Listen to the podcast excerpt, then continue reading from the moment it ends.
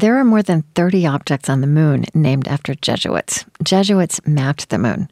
A Jesuit was one of the founders of modern astrophysics. And four Jesuits in history, including Ignatius of Loyola, have had asteroids named after them.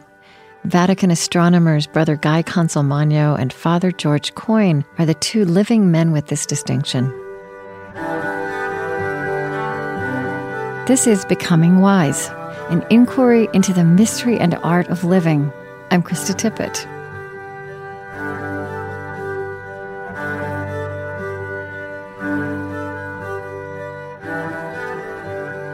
I'd like to hear from both of you about how your take on life, which is very much informed by your science, how that resonates with Catholic theology and tradition in particular. I think um, it's exciting to be ignorant. And I think our ignorance in pursuing science has something to do with this whole idea of the uncertainties involved in a relationship of love with God that I call faith. I'll give you a story, which uh, very quickly, which says better um, than kind of talking philosophically about this. I um, gave a paper at a scientific meeting on the uncertainties in our determination of the age of the universe. There are several methods we use for determining the age of the universe, and there are a degree of uncertainty involved with each of them. Well, whenever I give a, I'm at a scientific conference or so, I'm not dressed as a priest uh, because it just, why? You know, it just right. confuses things. Right. But I had just given a talk in a church or something. I didn't, so I gave this talk and I was wearing my Roman collar. So a gentleman stood up, you know, discussion period, question period. And the first thing he said is he said, Father. And I trembled at the thought that he had first of all called me father, but then he proceeded to build upon that. And he said, Father, it must be wonderful that, you know, with all the uncertainties we have in our scientific pursuits, that you have this faith, this right, rock right. of faith to stand upon.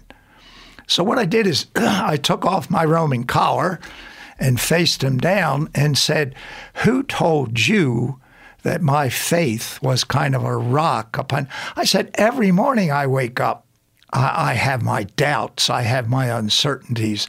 I have to struggle to help my faith grow because faith is love love in marriage, love in you know with friends, love brothers and sisters is not something that's there once and for all and always kind of a rock that gives us support.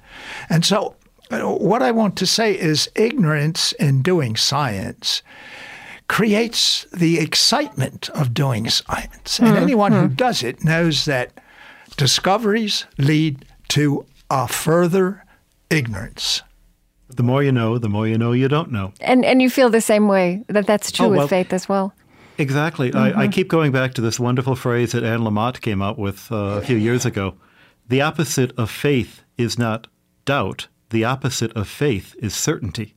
If you're sure about something, then you don't need faith. Oh, it's when yeah. you have the doubts right, right. that that faith kicks in. And that's true in science as well as anything else. Didn't you she know, also say faith is a verb, not a noun? Oh, very good. Yes. right. What, but, but what George is saying about the, the joy of ignorance, uh, this is, of course, an old tradition that goes back, well, Socrates himself, you know, he says, I'm the wiser than everyone else because I know I don't know. And uh, Nicholas of Cusa, who wrote about extraterrestrial beings in the 14th century, mm. did so in a book that basically is the Book of Ignorance, is, is one way of translating the title. Really? I mean, we have examples of it in science down through history, but take just in most recent times, the past two decades, okay? We knew the universe was expanding.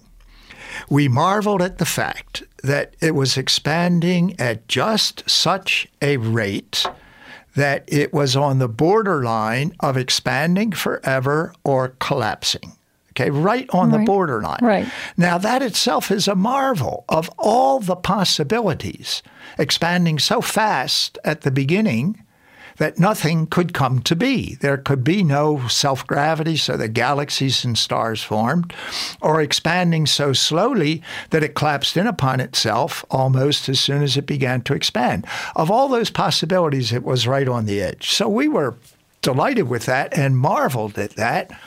We now know very well that the universe is not only expanding, but it's accelerating in its expansion. I mean, it challenges gravity, which right. is very fundamental to all of our understanding, always has been since Newton.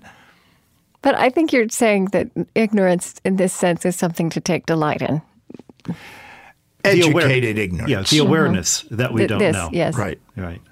You know, if we had all the answers, boy, we would have nothing left to do. It'd be mm-hmm. a, a terrible universe.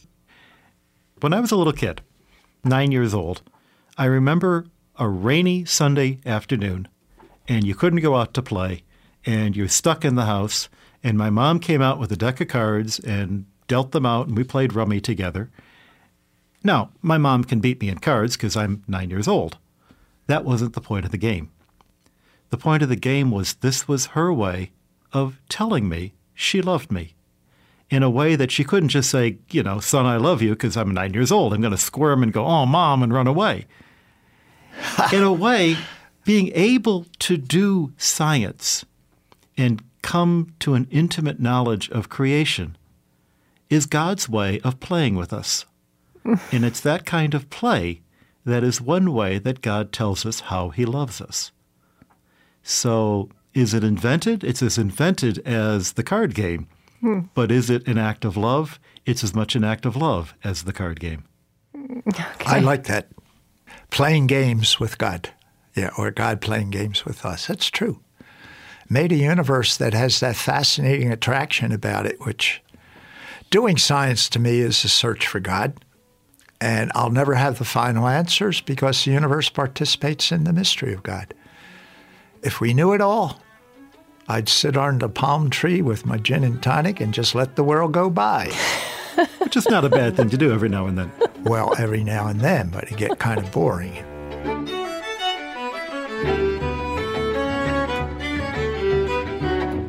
Brother Guy Consolmagno takes on queries about the intersection of faith and science in the book Would You Baptize an Extraterrestrial? and other questions from the astronomer's inbox at the Vatican Observatory.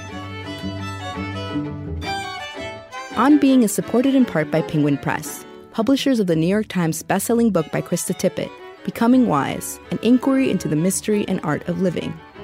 Maria Popova hails Becoming Wise as a tremendously vitalizing read, touching on every significant aspect of human life with great gentleness and a firm grasp of human goodness. Available now wherever books are sold.